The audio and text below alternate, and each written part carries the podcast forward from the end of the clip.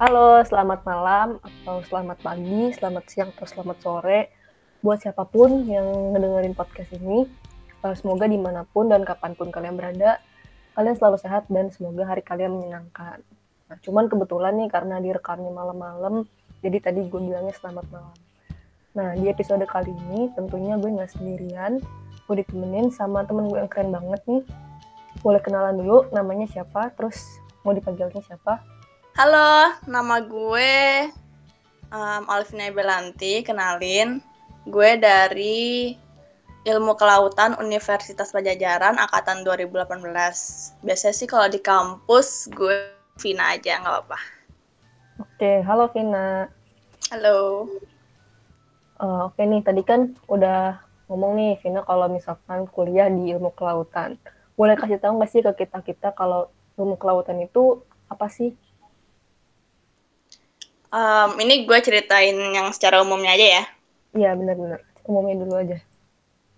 Jadi kalau misalnya ilmu kelautan, lu kuliah di ilmu kelautan itu, lu belajar segala aspek yang berhubungan dengan laut. Mulai dari um, fisikanya, dari kimianya, dari biologinya, um, terus lo juga bahkan belajar tentang hukum laut juga jadi benar-benar segala aspek yang berhubungan dengan laut tuh dan segala komposisinya itu lu pelajarin gitu. Oh hukum laut itu maksudnya kayak peraturan-peraturan yang berhubungan sama laut gitu ya? Iya kebijakan-kebijakan yang hmm. laut. Berarti benar-benar sih. keseluruhan gitu ya? Kalau iya. di Unpad sendiri nih kira-kira ilmu kelautannya kayak gimana sih? Apa ada perbedaan konsentrasi atau kayak gimana nih?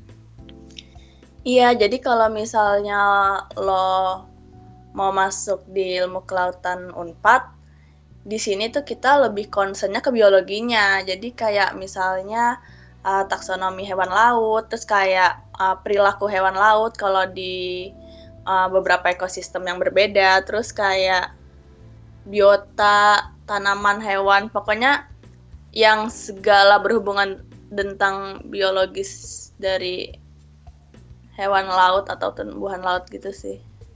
Hmm, iya iya. Terus hmm. kalau di Unpad sendiri tuh si ilmu kelautan ini masuk ke fakultas apa ya? Kalau di kita itu ilmu kelautan masuknya ke Fakultas Perikanan dan Ilmu Kelautan, FPIK. Oh ya, gue mau nanya juga nih, kan tadi sempat dibahas kalau di ilmu kelautan Unpad itu concernnya lebih ke biota-biota lautnya. Terus titik perbedaan sama jurusan perikanan itu apa sih? Kan setahu gue juga perikanan itu kan dia uh, ngurusin makhluk ikan itu kan, makhluk biologis ikan di dalam laut. Dan sementara kelautan Unpad juga konsepnya lebih ke biota-biota laut. Nah, kira-kira titik perbedaannya tuh di mana nih kalau boleh tahu? Iya, jadi kalau di FPK itu kan emang ada tiga um, ini ya apa?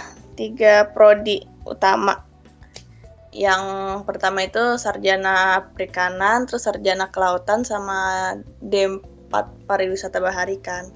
Nah, kalau perbedaan dari pari eh dari perikanan dan ilmu kelautan itu, kalau perikanan tuh lu bener-bener kayak um, belajar taksonomi ikan, fisiologis ikan, pokoknya lu hmm. belajar kayak gitu ya? morfologinya. Cuma kalau di ilmu kelautan itu nggak fokus ke ikannya. Ilmu kelautan itu lebih kayak ke lautnya, kayak komposisi dari kimia yang di laut tuh ada apa aja, NaCl dan sebagainya.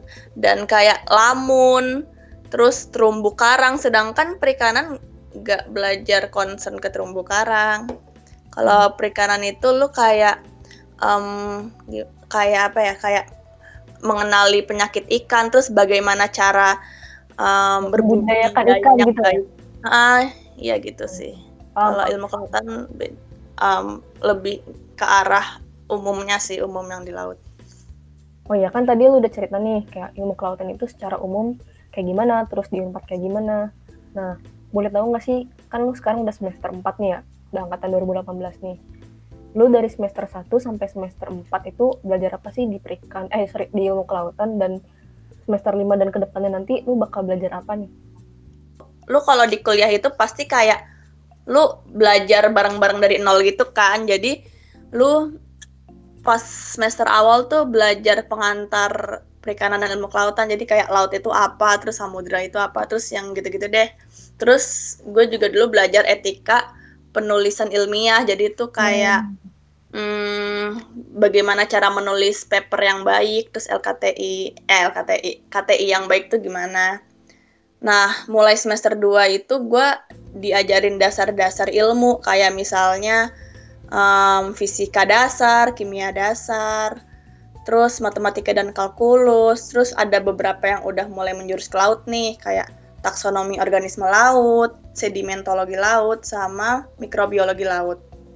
Nah, pas semester 3 gue itu udah mulai luas nih ke arah lautnya.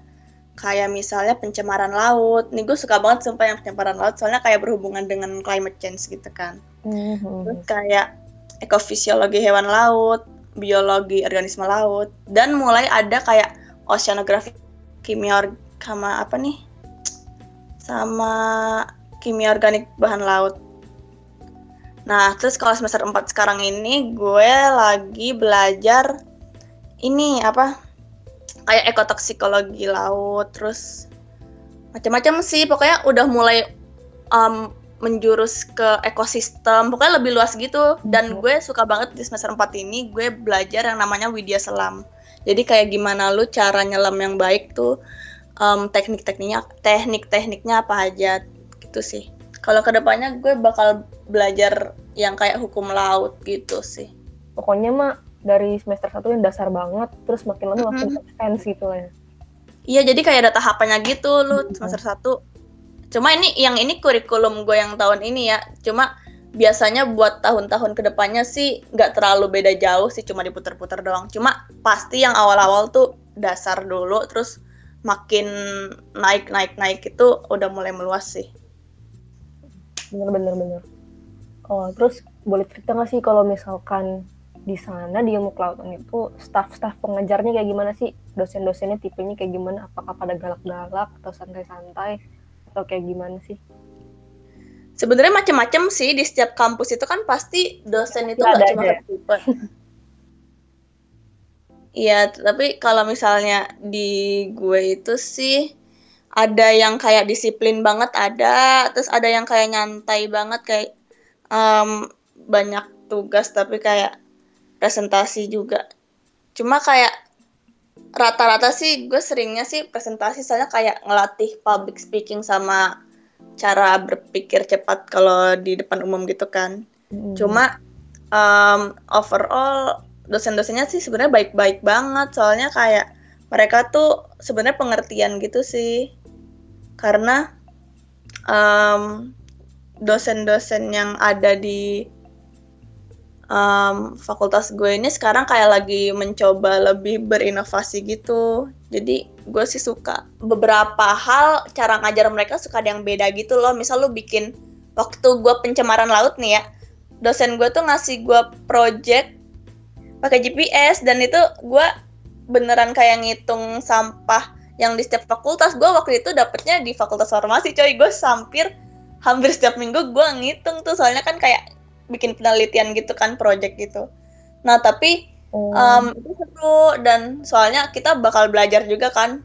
Sampah yang ada di darat kan pasti akan bermuara ke laut. Terus kayak dihitung persebaran sampahnya gitu sih. Oh jadi itu asalnya tuh tugasnya tuh dengan teori kalau sampah di darat itu pasti mengalir ke laut ya?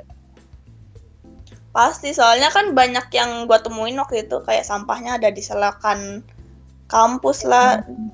macam-macam deh. Paham paham. Unik juga ya tugasnya. Uh, iya seru. Uh, terus kan tadi lu ngomong tuh uh, semester ini harusnya belajar media selam.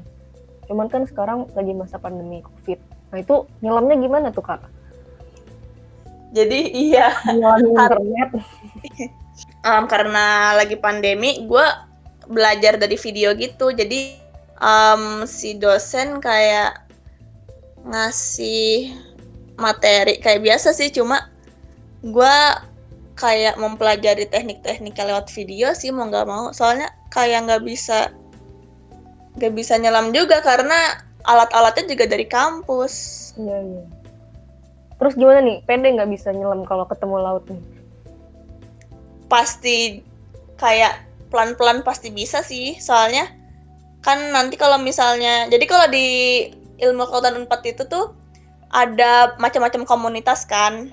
Mm-mm. nah um, gue tuh ikut ada yang namanya komitmen. Macam-macam sih kita ada komitmen terus habis itu Malaka impact sama um, basic. Nah gue kan komitmen gue biasanya tiap tahun tuh ke pulau dan nanti ada nyelamnya juga jadi kayak diajarin gitu sih pasti Kalau kuliah di ilmu kelautan tuh banyak jalan-jalan ya nggak sih? iya soalnya lu lu anak lapangan kan jadi lu harus Bener-bener. ngambil sampel di laut harus ke laut gitu, nggak bisa. harus laut. laut kan. BTW, tadi kan lu sempet ngomong tuh, lu ikut komunitas, pasti komitmen ya. Nah selain itu, Iya. di jurusan itu kesibukan lu tuh ada apa aja sih sebelum pandemi ini? sebelum pandemi ini gue aktif di himpunan gue sih ada namanya Himaika kalau di gue himpunan mahasiswa ilmu kelautan Unpad nah gue aktif di departemen Pengmas terus gue sering ikut Himaika mengajar ke SD SD yang di dekat sekitaran Nangor Hmm. Terus gue juga pas sebelum pandemi itu sering kayak rapat-rapat kepengurusan hima gitu deh dan ya aktif kuliah kalau di kelas. benar. Iya, gue masuk kelas gue rajin. rajin-rajin. Terus eh, sekarang mungkin agak keluar dari topik perkuliahan nih, tapi lebih ke lingkungan sosialnya nih. Kira-kira kalau anak-anak ilmu kelautan unpad itu secara umum tuh kayak gimana sih tipe-tipenya? Pasti setiap jurusan kan pasti beda-beda lah ya, nggak bisa dipukul rata. Tapi bisa nggak sih kalau lu menggambarkan anak ilmu kelautan dalam satu kata itu kira-kira kata apa yang tepat gitu? Em, jadi gue menggambarkan eh anak-anak ilmu kelautan yang secara umumnya Iya betul. Hmm, warna-warni. Berarti nggak bisa dipukul rata ya, bener-bener beragam gitu.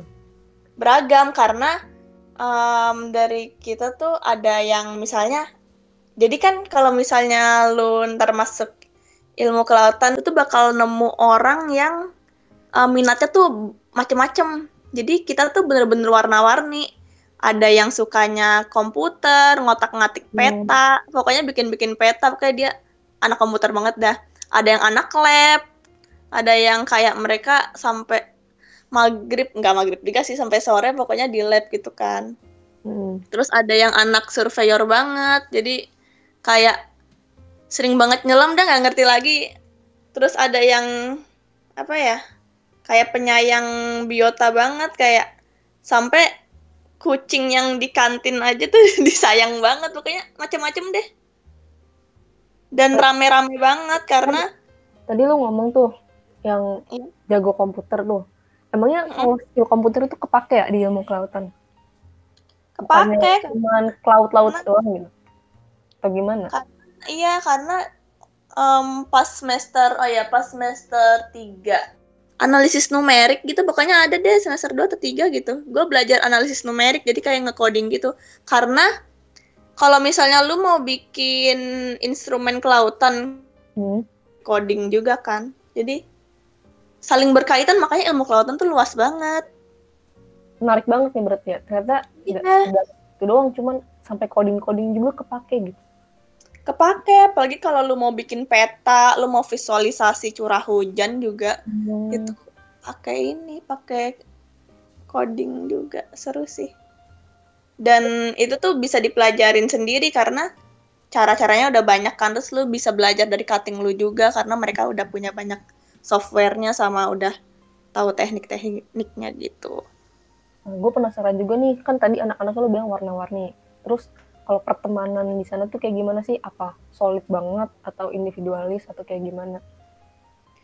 solid karena em, kita tuh bener-bener apa ya dipertemukan gitu Em, kita mubes bareng kan kalau di setiap himpunan pasti ada yang namanya musyawarah besar kan Ya, Nah, betul. kita tuh mubes bareng, terus kayak bonding juga bareng. Pokoknya kayak me- apa ya? Kita tuh membangun dan mempererat satu sama lain soalnya um, di kita itu benar-benar saling bantu kalau ada yang uh, misalnya kayak ada yang usahaan usahaan apa gitu misalnya dia nggak bisa nggak bisa coding atau apa terus hmm. diajarin bahkan cutting pun mau ngajarin gitu. Wah keren juga tuh. Apakah jadi ini dampak udah dari kayak udah kayak keluarga gitu kayak rumah. Lu yang ngaslepin cutting lo terus hmm. temen-temen lo yang di kelas kan selalu setiap hari tuh ketemunya. Soalnya kalau di gue tahun gue ini cuma satu kelas ilmu kelautannya. Emang seangkatan berapa orang?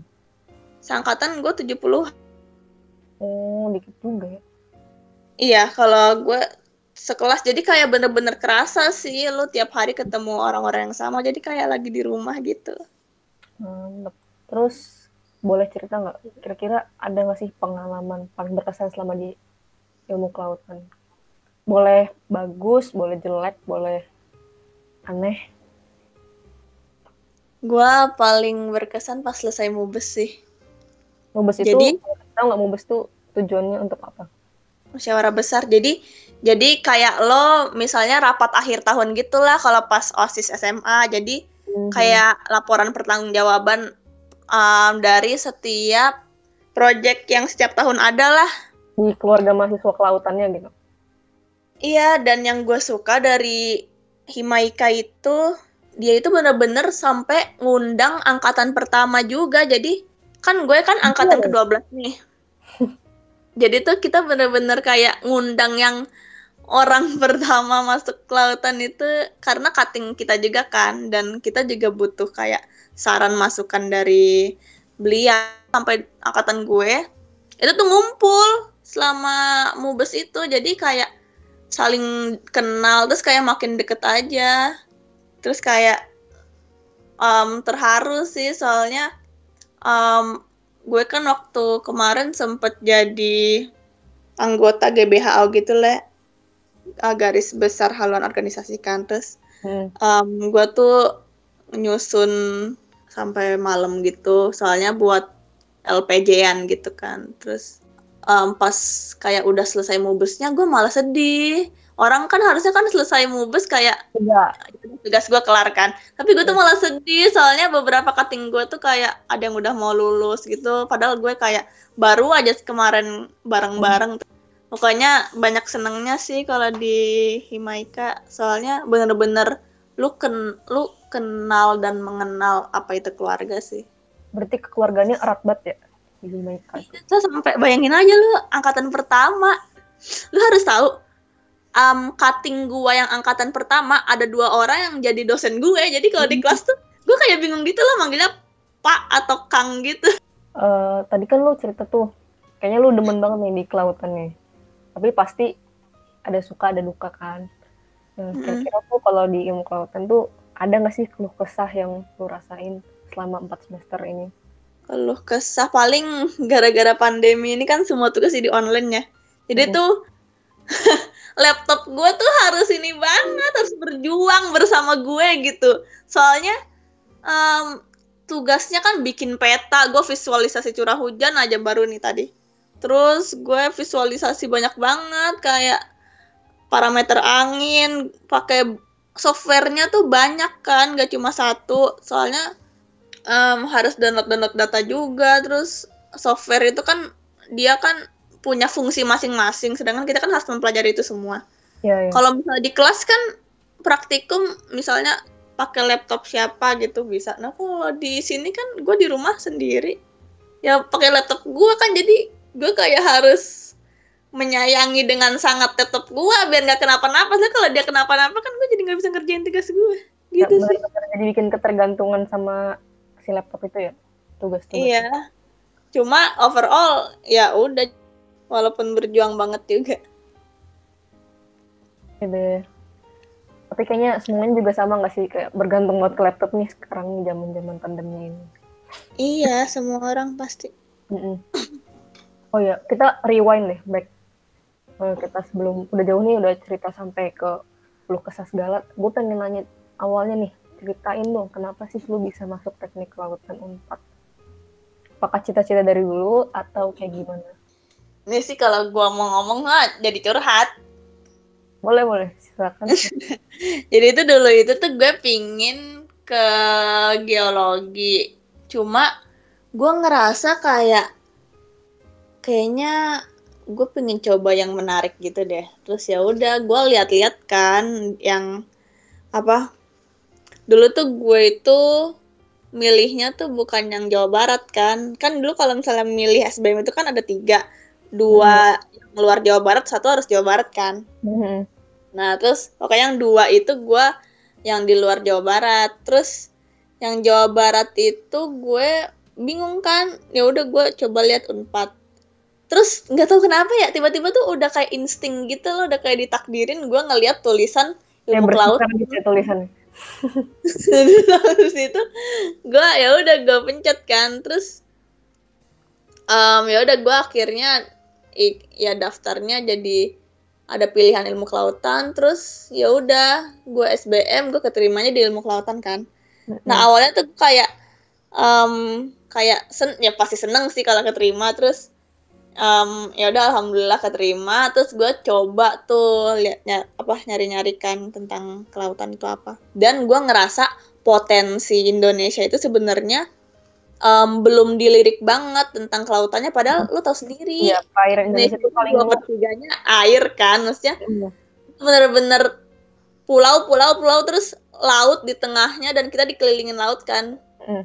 dan kita tuh potensinya gede banget mulai dari pesisir Indonesia yang kedua terbesar di dunia setelah setelah Brazil kalau nggak salah. Nah itu tuh kayak kita tuh bisa ngembangin gitu Mhm. dan gue pingin kontribusi buat laut Indonesia jadi gue masuk sini deh Mantap, mantap.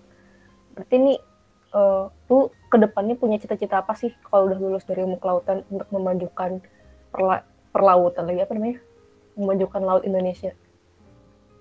Jadi sebenarnya laut Indonesia itu ada masa ada salah satu permasalahan utama itu di kebijakannya. Mhm. Lu pasti tahu sendiri kan yang kayak illegal fishing Iya. lah, garis batas laut yang dimasukin negara asing gitu-gitu.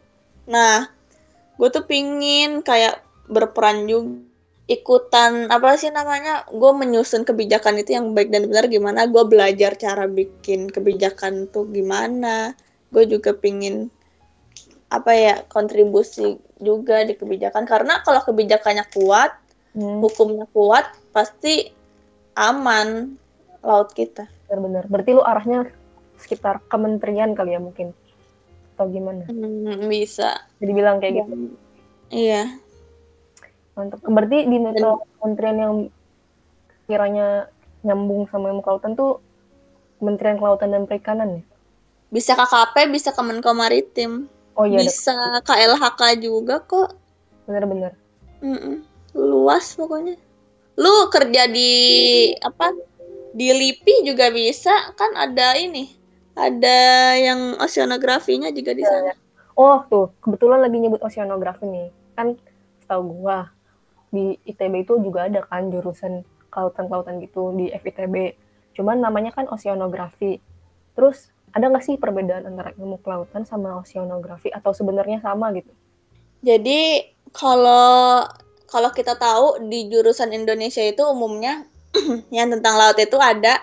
Yang pertama ilmu kelautan, yang kedua itu oceanografi, yang ketiga itu teknik kelautan, yang keempat itu teknologi kelautan. Mm, Nah, kalau ilmu kelautan itu yang tadi gue bilang, gue bener-bener belajar secara umumnya. Jadi dari ilmu kelautan itu gue bener-bener ini mempelajari keseluruhannya. Dari mulai fisika laut, angin laut, terus biologi laut, biotanya, ekosistem. Bikin peta pun gue belajar, selam Hmm. pun gue juga belajar. Jadi bener-bener kayak yang berhubungan dengan laut, gue bener-bener pasti ada beberapa yang gue tahu gitu itu kalau ilmu kelautan gue yang yang gue sedang tekuni saat ini mm. nah kalau yang apa tadi oceanografi ya oceanografi itu lu lebih ke fisikanya lu belajar gelombang lu Oh. belajar kayak arus laut pokoknya yang bener-bener ada arah vektor yang Hmm. gitu-gitu lah lu pasti Berarti tahu kampus lah fisika dasar di gitu-gitu ITB gitu di ITB ya di ITB ini lebih ke ilmu Fisiknya ya? fisika sih cuma oceanografi sebenarnya ada cabangnya juga oceanografi fisika sama oceanografi kimia jadi Hmm, bener-bener yang kayak ilmu eksaknya gitu. Berarti kalau ilmu kelautan bisa dibilang kayak kasarnya lebih luas lah ya. Kalau ilmu kelautan iya lebih umum gitu. Sama tadi yang kalau teknik kelautan sama teknologi kelautan itu di mana letak perbedaannya? Kalau teknologi eh teknik dulu. Kalau teknik kelautan itu lebih ke bidang sipil. Jadi kayak bangunan-bangunan laut offshore.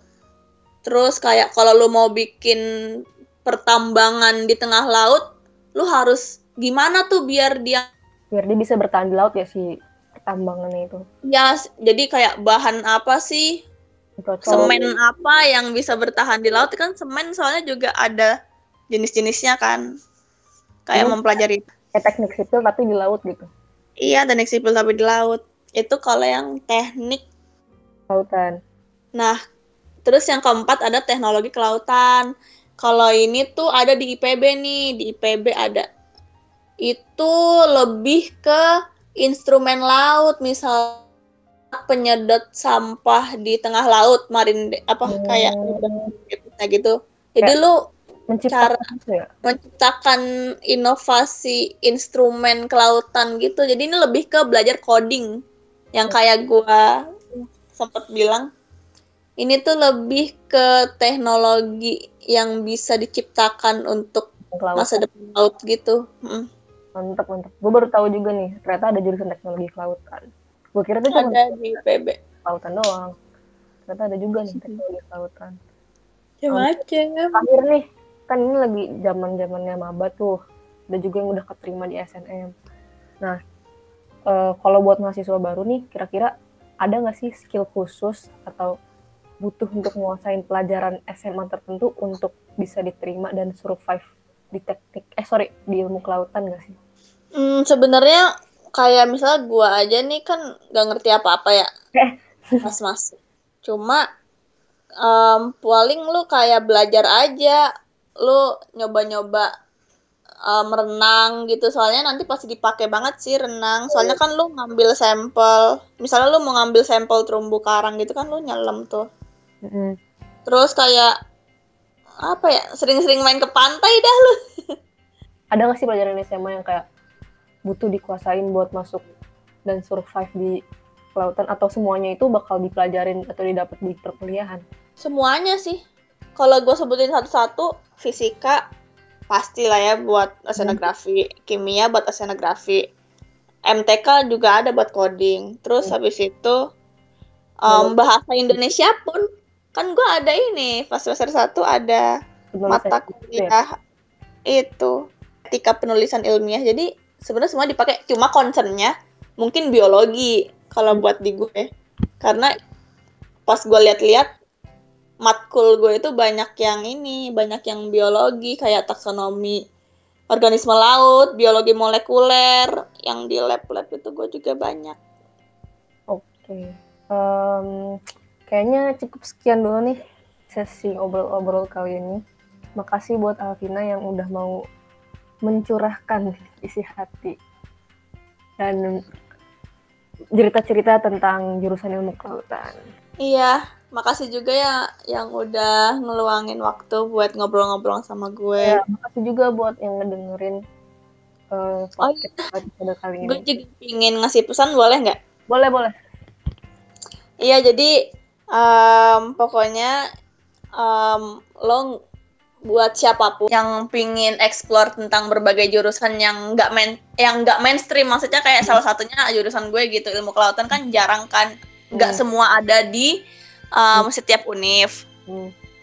nah lo nggak usah takut lo bisa apa ya istilahnya bisa mencoba berani untuk menjadi diri lo sendiri. Jadi karena kalau di jurusan gue itu bener-bener lo ngeliat sesuatu yang beda gitu. Kayak misalnya lo sebelumnya nggak pernah kepikiran di ilmu kelautan nih. Hmm. pas lo masuk tuh bener-bener kebuka gitu mata lo. Oh ternyata Indonesia itu bener-bener luas ya. Mulai dari perikanannya terus um, garis pantai. Gue juga bahkan baru tahu selama ini jadi kalau lu emang punya minat di kelautan dan lo pingin menjadi salah satu kontributor dan pingin berperan um, untuk laut Indonesia yang begitu luas dan banyak banget sumber daya yang belum ke eksplor ini, lo bisa coba cari-cari tentang ilmu kelautan.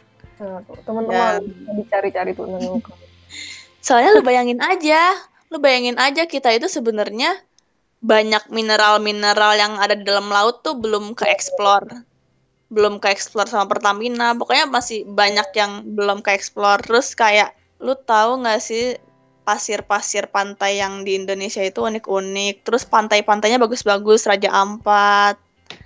Pokoknya kayak kita tuh bener-bener kaya banget deh buat lautnya. Cuma sekarang itu belum ke expose.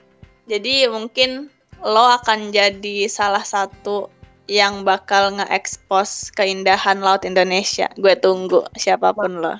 Semangat. eh, ada satu pertanyaan lagi kelewatan nih Tadi kan Apa tuh? tuh kalau lu cita-citanya tuh pengen ngerubusin kebijakan-kebijakan, terus udah sempet juga bahas kementerian sama LIPI nih. Nah, selain itu ada nggak sih prospek kerja lain yang bisa diambil oleh seorang sarjana ilmu kelautan? Karena ilmu kelautan tuh luas, banyak banget. Lo pertama nih, misalnya lo uh, orangnya suka bikin apa namanya, bikin peta, terus habis itu um, tentang komputer, lu bisa masuk ke LIPI atau bahkan Kemenko Maritim juga bisa. Nah, terus lu misalnya pingin fokus di hukum laut, lu bisa jadi penasehat kebijakan hukum laut gitu. Lu bahkan bisa jadi ikut di PBB, coy. Karena cutting gue uh, yang angkatan pertama itu ada yang ini sampai ke PBB di New York, terus sekarang baru balik lagi ke Indonesia. Semua negara tuh kayak terlibat gak sih kalau ngurusin laut tuh? Kalau ngurusin laut karena iya, karena definisi laut itu sendiri adalah perairan yang saling terhubung. Jadi hmm. ya pasti semua negara juga turut bertanggung jawab kalau laut terjadi apa-apa. Bahkan kayak kalau lu tahu climate change yang uh, laut udah kayak sopnya sampah plastik kresek sedotan plastik itu semua negara bertanggung jawab sebenarnya. Terus kayak kalau lu sukanya nyelam-nyelam, lu suka mata kuliah Widya Salam lu bisa jadi ini divers. Lu bisa jadi surveyor namanya. Surveyor berarti yang surveyor itu dibayarnya itu. Kenapa yang suka explore explore di kedalaman laut explore iya pokoknya lu yang anak lapangan banget deh. Hmm. lu bisa jadi surveyor dan surveyor itu bayarnya dibayarnya per jam kalau nggak salah deh dan. Hmm. pokoknya seru dah kayak lu ngelakuin hobi lu tapi lu dibayar mahal juga jadi kayak seru sih. Pasti jadi wirausaha juga bisa kan ya? Wirausaha lah bahkan gue pengen ini tau pengen bikin restoran seafood. Gue pengen banget sumpah. Terus iya terus pokoknya macam-macam dia laut pariwisata juga bisa. Terus ya, soalnya um, dipelajarin luas banget nih. luas banget dan kayak kalau lu sukanya di lab lu bisa ini juga explore um, apa macam-macam instrumen lab. Terus kayak gimana caranya nemu obat dari ini dari akar mangrove. Oh. lu bikin obat terus kayak dari alga alga-alga gitu kan banyak khasiatnya. Kayak kalau lu sering nonton YouTube nih ya hmm. terus banyak yang iklan-iklan kecantikan dari alga oh. laut. oh. itu mahal coy harganya. Terus oh, kayak gue jadi pingin pengusaha yang ini yang kayak dari bahan-bahan laut coy. Jadi pingin gue mantap mantap. Semoga mimpi lu terwujud. Amin oke deh kayaknya sekian dulu buat episode kali ini. Sekali lagi makasih buat Alvina yang udah mau ngobrol-ngobrol bareng gue. Dan kasih juga. lagi buat yang ngedengerin episode ini. Sampai jumpa di episode selanjutnya. Dadah. Dadah, Dadah semangat semua. Thank you.